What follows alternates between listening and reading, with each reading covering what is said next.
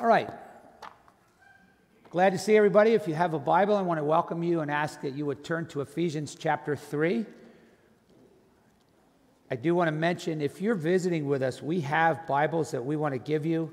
I was just talking to a man yesterday. Um, my wife and I went to Rice's, and he was telling me how he grew up Lutheran and he had kind of drifted from the church. And there are thousands, probably millions of Americans who grew up in church who've just kind of lost their way. And so I, I love to see how the Lord is using our church to bring people back, to sort of bring them back, sometimes in recovery from a bad experience.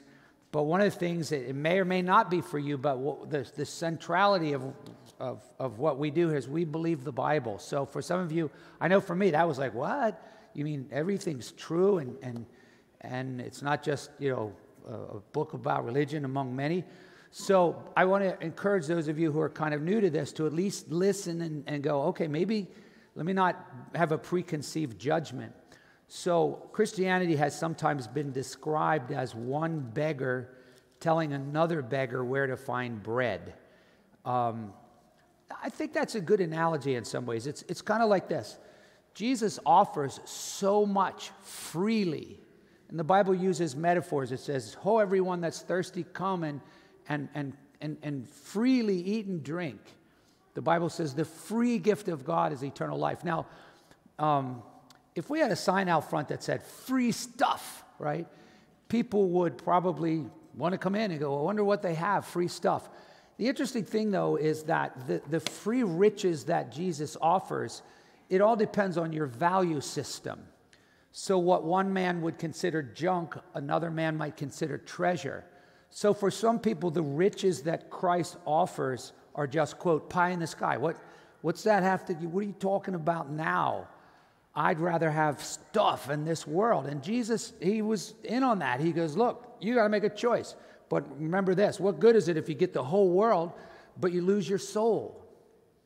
So, when you become a Christian, you come as a, as a bankrupt beggar, just realizing that Jesus is my only hope. But when you become a Christian, you realize that it's far more than Jesus just forgiving your sins. Now, I thought about an analogy. If you found gold, you know, you were at a park and you realize, hey, there's a gold mine here, right? Most of the time, when people find treasure, they don't share it. They don't go, hey, everybody, come here. There's free gold. You know, remember the gold rush? People were trying to mark out, that's my territory. But if you became convinced that this gold resource was there, it was infinite. There was more than enough for everybody. You probably would start saying, hey, you, want, you, you should come get this. You should come get this. I say all that to say the first three chapters of the book of Ephesians are often referred to as the wealth of the believer. It's God's way of saying, in Christ we have uns, un, unfathomable riches. The Bible keeps using this word, riches in Christ. We're going to see that today. Now, later it will say, because of these riches, we do have responsibilities. So, as we've been looking through the first three chapters, we found that the riches we have in Christ are these spiritual blessings, forgiveness sealed by the Spirit. We know what the future is. We have a great inheritance. God is our Father. We have been adopted into His family. We have a purpose for living. We, we then saw in chapter 2 that we were dead in our sins. We were deserving of God's wrath. So we should be headed for hell. But in His uns- undescribable love and mercy and riches. He made us alive. He brought us to Christ. He raised us and seated us with Christ. And now He has good works for us to do. But last week, Paul was dealing with the issue of Jews and Gentiles. Because remember, in the Old Testament, the, the, the nation of Israel had a great priority. They were the people of God. So, what we learned last week is that God has established this new multi ethnic family it's a family that he loves and a new temple where he lives. And that was rocking the Jews' boat. Wait a minute. We're the family that he loves, and this is the temple where he lives. And God's going, no, not, not anymore. Not anymore. So as we come into chapter 3, Paul's going to introduce the idea that this church, God's new program of Gentile inclusion, is costly to him. He's going to say, you know what? Because of this, I'm suffering.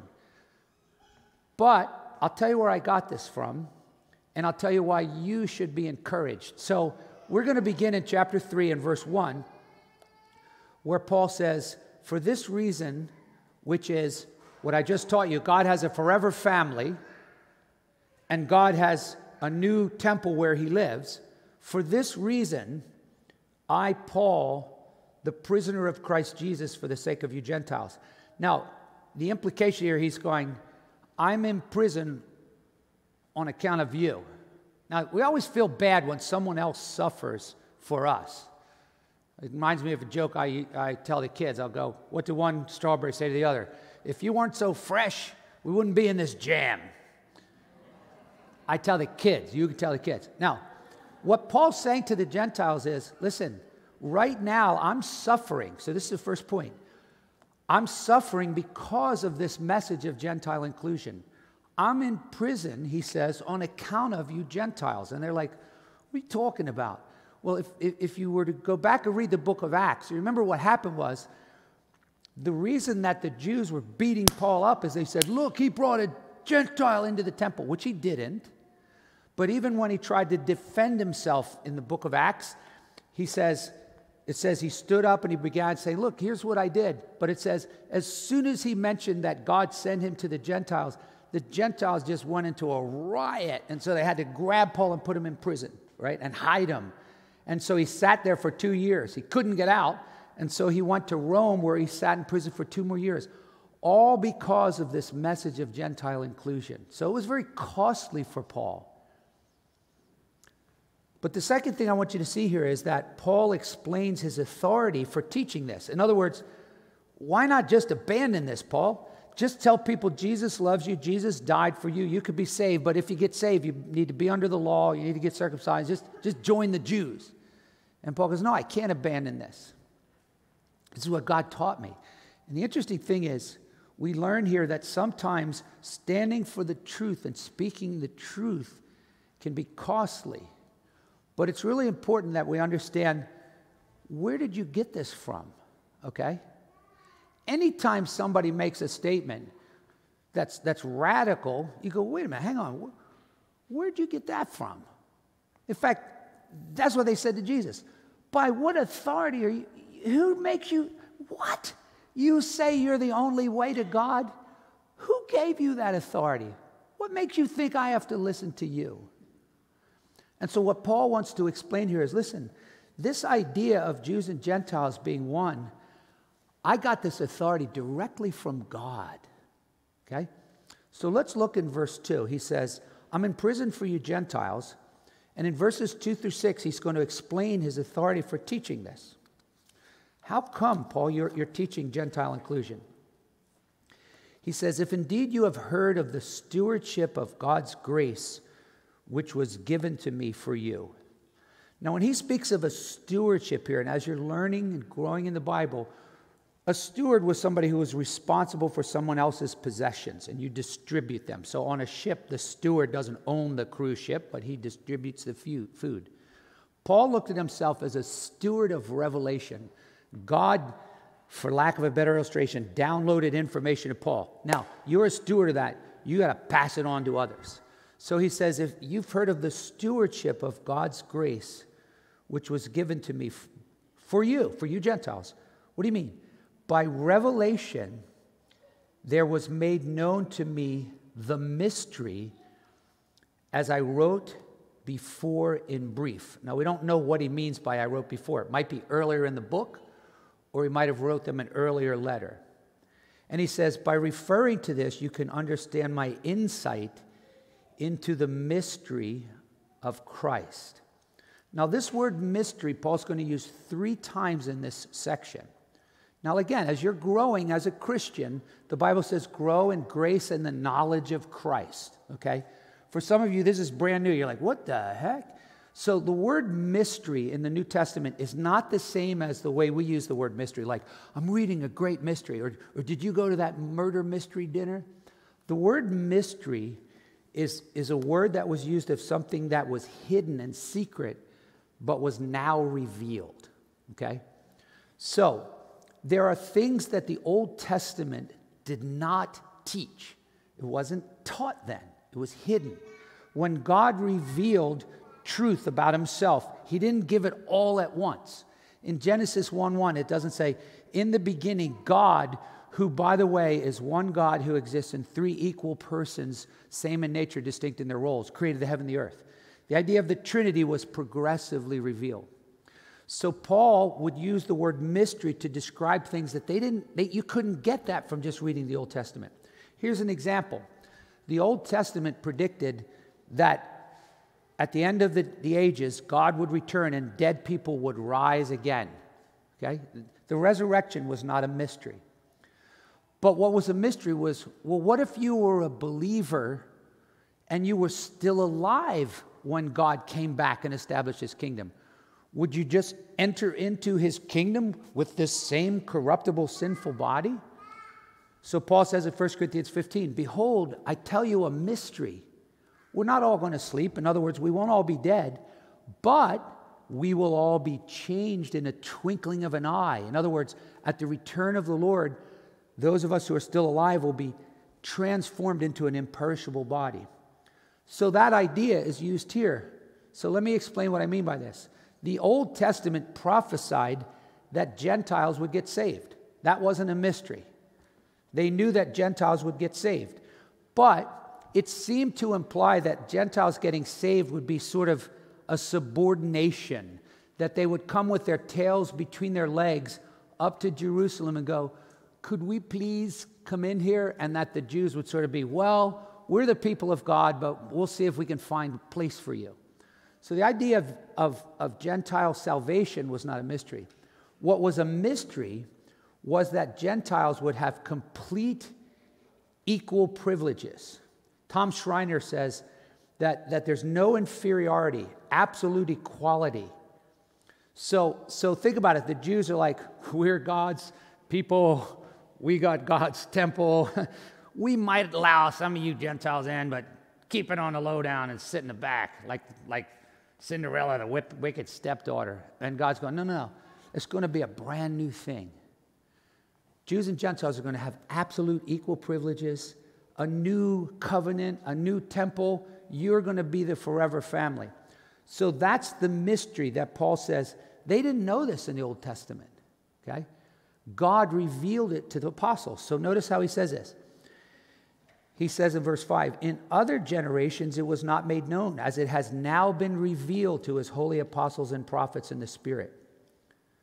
To be specific, that the Gentiles, now here it is, are fellow heirs, totally equal, fellow members of the body, fellow partakers of the promise in Christ Jesus through the gospel. There, there's no caste system, there's no, you know, you come in under the Jews. Now, remember, this is what was costing Paul. This is what the Jews were all saying about Paul. He preaches against Moses, he preaches against the temple, and he's inviting Gentiles in. And Paul goes, Yeah, those things are all true. I'm telling people you don't have to be under the Mosaic law. I'm telling people there's a new temple, it's God's people. And I'm telling people that Gentiles are equally welcome into God's family. And in addition to that, he's telling them it's a new creation, it's a new union in Christ. So, when do you think about this? Christians have always wrestled with this question When did the church begin? You're like, duh. Well, it's not really a duh. There's two major views, and some of you may have never thought about this. Many people believe that the church began with Adam or whoever the first saved person was, right? That there's just one people of God and you always just call them the church, right? Until the last saint. But there are other Christians who go, no, no, no, that there were saints in the Old Testament, but they're not the church. The church didn't begin till Jesus came, died, and rose again, and sent his spirit at Pentecost. After all, Jesus said, On this rock I will build my church. He didn't say, I'm keeping on building my church. So Christians have debated and, and, there's, and there's some tension here, and I can understand that. Like, what's the relationship to the people of God in the Old Testament and the people of God in the New Testament? Well, there's two views. Some would say, well, this new group is called the church. Now, depending on how far you go with that, as Bob mentioned, Dallas Theological Seminary, those who come from what's called a dispensational background believe that the people of God, the Old Testament saints and Israel, will be separate from the New Testament church permanently. Even in eternity, the church will be in a new Jerusalem, and the Jewish and Old Testament saints will be on the new heavens and the new earth. I personally can't see that. I see one people of God. But it certainly seems that however you, you, you look at it, in the Old Testament, there was a people of God, but the Israelites had the privileged priority and the temple and the law. When, when Jesus died and the veil was torn, and God began to reveal this to Paul, that there's going to be equal Gentile inclusion, certainly there's some aspect that the church is new. Does that make sense? There's a newness to the church here that the Jews and Gentiles are equal. So you're like, okay, Paul, why are you telling the Gentiles this? You're just putting them on a guilt trip? Hey, by the way, I'm in prison because of you Gentiles. What are you talking about? Because God graciously showed me that there's this new revelation, and it was made known to me that Jews and Gentiles are equal. So, the third thing he's going to say here is now, I don't consider this a burden. I don't go, why me? Why do I have to go telling this news? Everyone beats me up. Instead, he's going to tell us now that he considers it an awesome privilege to proclaim this message of Christ. And it's purposeful, okay? Paul's suffering for teaching Gentile inclusion. Here's where he got that message. And now, third, he says, I consider it a privilege and it's very purposeful that I get to tell people this, right? There's certain things, right, when you have information that either we all want to tell them, right, or nobody wants to tell them, right? Give an example. You're the first one to find out the gender of one of your future nieces, nephews, grandkids, right? You want to be the first one to tell. But if a tree fell on dad's car, I ain't telling them, you tell them. Nobody wants to tell. So, on the one hand, Paul realizes that telling people this is going to cost him pain. And, and by the way, just make a note of this. If you want to be a Christian and avoid suffering, forget it. You can't. The Bible says, all who desire to live godly in Christ will be persecuted. If the number one thing to you is what people think about you, and that's your greatest concern, and your fear is, what if people don't like me? You're not ready to become a Christian. Because Jesus said, Blessed are you when you are persecuted on account of my name. There's no such thing as going, Well, I just, I just witnessed by my life and I just be nice and then nobody bothers me. That's not what it means to be a Christian. Paul said, If I was still trying to please men, I would not be a servant of Christ. So don't, don't offer the gospel like that. Hey, here's free hell insurance. I've had people say to me, Can I get saved and not tell anyone and not change my life? And I go, No. You don't get saved by changing your life or not telling or telling anybody, but what does it mean to be a Christian? I, I, I confess with my mouth that Jesus is Lord. So look what Paul's going to say here. He's going to say, Hey, this is a privilege for me to talk about this, but I do it with a purpose. Now, you talk about going out into the deep end of Scripture. This is not um, waiting for babes in Christ. Look what he says here. He says in verse 7 of which this gospel of Jesus Christ, verse 6, of which gospel that he just mentioned, I was made a minister. Now, by the way, don't think of a minister some special thing. I am a minister. In other words, like some preachers go, hey, uh, I'm paid to be good. You're good for nothing. Wait, what? No, there's no such thing like minister in the sense of like, ooh, I'm clergy above all of you peons. But what he means here is, I was made a servant. I was entrusted with this message. But look how he sees it as a privilege. According to the gift of God's grace. This is the second time he mentioned God's grace. Did you notice it? All the way up in verse 2 when he said it's a stewardship of God's grace. He goes, It was a gift of God's grace given to me like he picked me. He did it according to the working of his power. Why did it take working of his power? Because he goes, I used to kill Christians. It took just a little bit of power to go wham and change me around so that I don't kill them anymore. Now I'm making Christians and, and willing to die for Christians. But then look what he says He says, To me, the very least of all saints, this grace was given.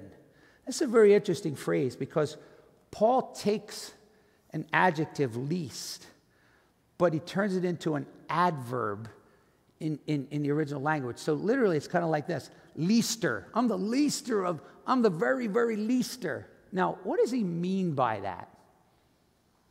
The very name Paul, the Greek, the Greek name Paul means little. And, it, and it's probable from history that Paul was actually little, okay? Now remember, his original name, Saul, a kingly royal name. But we don't know how it got changed or if this was just another, you know, his, his Greek or Roman name. But we do know that Paul thought of himself as very little, okay? Now, on the one hand, there's such a thing as false humility where you're like, oh, shoot, I can't sing. I'm just a knucklehead. And then you get up and you go, oh, and everybody's crying. You're like, you didn't believe that when you go, oh, shoot, I can't sing. So it almost sounds like false humility. How can Paul say, I'm the very littlest, the leaster of all the all, and, and, saints here, remember, every Christian's a saint. It doesn't mean you're a great person, it means you're forgiven. How could he look at himself this way? Well, number one, because he goes, I used to blaspheme Christ. I used to kill Christians. There are some, some puzzling verses in the Bible. Did you know that Moses wrote this in the Bible? Now, Moses was the most humble person in the earth. And I go, the moment he wrote that, we should have struck it from the record. Not anymore. But this is divine revelation from God. And this is how Paul viewed himself as so undeserving to be able to not only be saved by God's grace, but to share it with others. But notice that his, he considered it a privilege, but he had purposes to it. Okay? His first purpose, he said, was to preach to the Gentiles the unfathomable riches of Christ. Now, that's kind of cool to think about. Suppose you knew where there was an unlimited store of diamonds, right? That would, free diamonds, right? Not the kind where people are helping themselves by bashing in jewelry stores, but free diamonds. And they're unlimited. I think that would be cool to go around and go, hey man, you want some free diamonds? Right? I'm not saying three diamonds, okay? That's, my wife and I just talked about this other day. That's a canning industry. I thought it was tuna, but she said, no, it's canning, three diamonds. So, Paul goes, I get to tell, so, and uh, to me, I'm like, I get to stand up here, not because I'm above you. I get to tell people, Jesus loves you. Jesus has so much to give to you. Jesus wants to make you rich and incredibly fulfilled and satisfied. He wants to forgive you and give you a new life. He wants to give you hope and meaning and power and purpose and a fresh start. That's fun. That's a blessing. But I understand that there's some people are just going to be like, and other people are going to be like, and I'm like, not my problem. Jesus described it this way. He goes, it's kind of like a person who, who buys pearls, but then he finds one pearl that's so precious. For joy, he sells all the other pearls because he wants that one pearl. Folks, Jesus is the pearl, and I hold him out to all of you that he is what you need more than money, beauty, looks, a boyfriend, a girlfriend, a job. Jesus is all you need, right? And it is a privilege for us to talk about Christ. And I can't understand how so many people are like, yeah, but if I do that, people won't like me. Well, get over it. They don't like Jesus. But they might if you tell them. So Paul goes, I have this privilege, number one, of telling people the unfathomable riches of Christ, which means it's more than just Jesus wants to be your friend. Jesus wants to dance with you. Jesus wants to carry you when you're on the beach. He's like, Jesus has unfathomable riches for you. And each week we're learning more of these treasures we have in Christ. But secondly, he goes, I have another thing to do.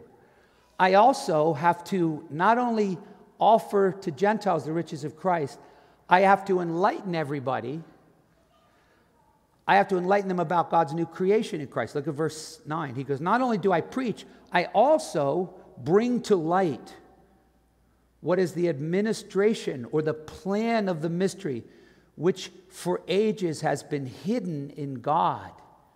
Now, here's where I think he's throwing us a curveball. He goes, Who created all things. Why did he add that? He goes, I get to tell about Jesus and this mystery plan of God which has been hidden the God who created all things. Because I think he's referring here to this.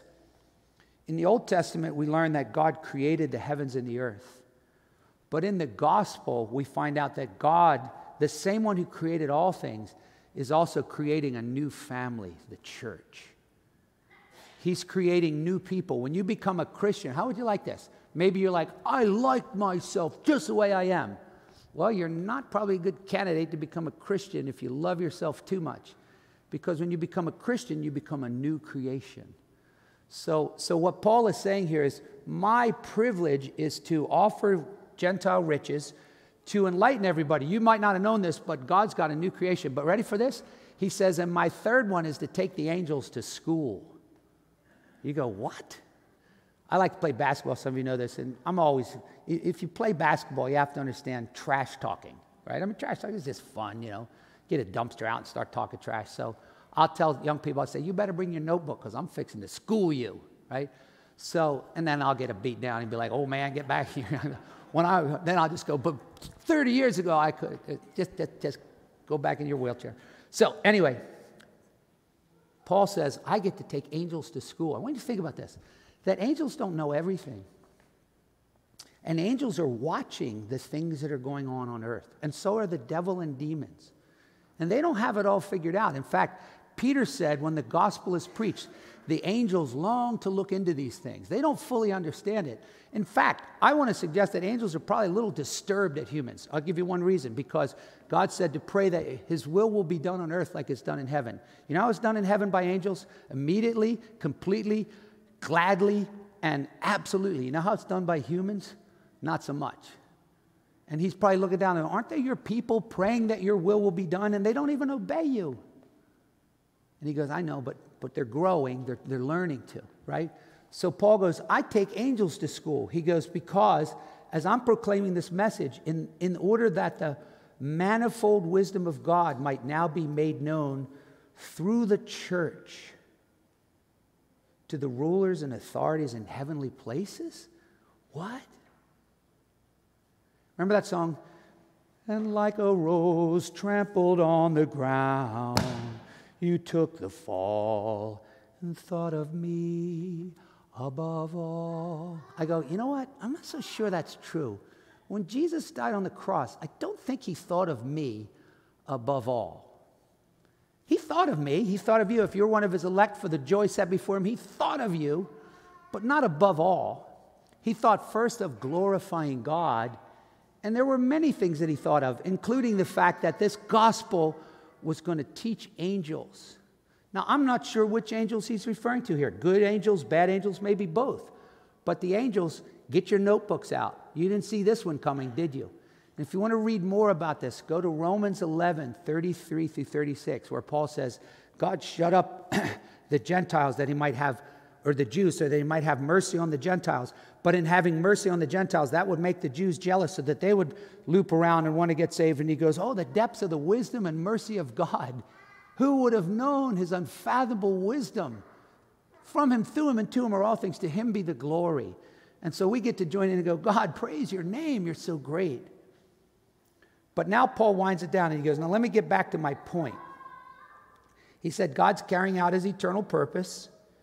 It's always in Christ. But now he comes to an application. If you have a New American Standard Bible, you might notice that after verse 1, there's a dash. He goes, I'm in prison for you Gentiles. And then it just kind of stops and he goes off to say, Yeah, well, let me explain what I mean by that. Now he comes back to his original point. He goes, Even though I'm in prison, there's two things that he wants us to close with. Number one, as you learn about this whole blessing of being a Christian and Gentile inclusion, number one, it should lead to greater confidence in your prayers. And number two, it should lead to encouragement in your pain. Okay? All of us struggle with this. Do my prayers matter? And I, I don't like pain. And God's going, I know that. And life involves pain and problems and suffering. And you're like, yeah, well, it's COVID. But, but it's bigger than that, especially for Christians. Christians suffer more because not only do we have the natural suffering that everyone goes through, but we have the world, the flesh, and the devil and spiritual conflict that can lead to great discouragement as we struggle with our sin, as we struggle to go. The world says, if you don't like your marriage, just go get a new one, right? That's not what the, the Bible says. The Bible doesn't say, if you're unhappy, just do whatever you need to to get happy. So sometimes God puts us in places where I'm like, I don't like the way things are going. And God wants to encourage us in our pain. So look how this closes. He goes, verse 12, in whom we have boldness and confident access through faith in him. Brothers and sisters, lift up your chin and look up to heaven. And no matter what's going on in the government or in your health or in the pandemic or your job, our God is for us, not against us. Our God is not silent, He hasn't taken a break. He welcomes and invites you to come boldly to Him, believing, confident. You're like, but I don't feel worthy. That's the point. You aren't. So stop worrying about feeling worthy. It's Jesus who's worthy. And Jesus says, Come on in through me. D.L. Moody once was preaching a meeting, and the tent was so full, no more people could get in. But he saw a teenager as he was going in. A little, actually, it was a little boy. A little boy, he said, You want to come in, son? He said, Yeah. He said, and they remember back then they wore coattails. I'm going to preach in tails one of these days. What do you think? So he said, Grab my coattails. And that little boy grabbed his coattails and followed him in and got to sit up on the platform while Moody preached, and he got saved, right? Well, here's a world full of sinners. Through what's going on, and Jesus goes, You want to come to God? Grab my coattails. No one comes to God but through me. But now that you're a Christian, get in there. I don't get it. If you're not praying, I don't get it. What are you thinking? You have this wonderful privilege to come to God, believing Him, pouring out our hearts before Him, expecting great things from Him, attempting things for Him. Amen?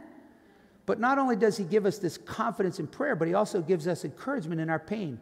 He says, Therefore, I ask you, don't lose heart at my tribulations.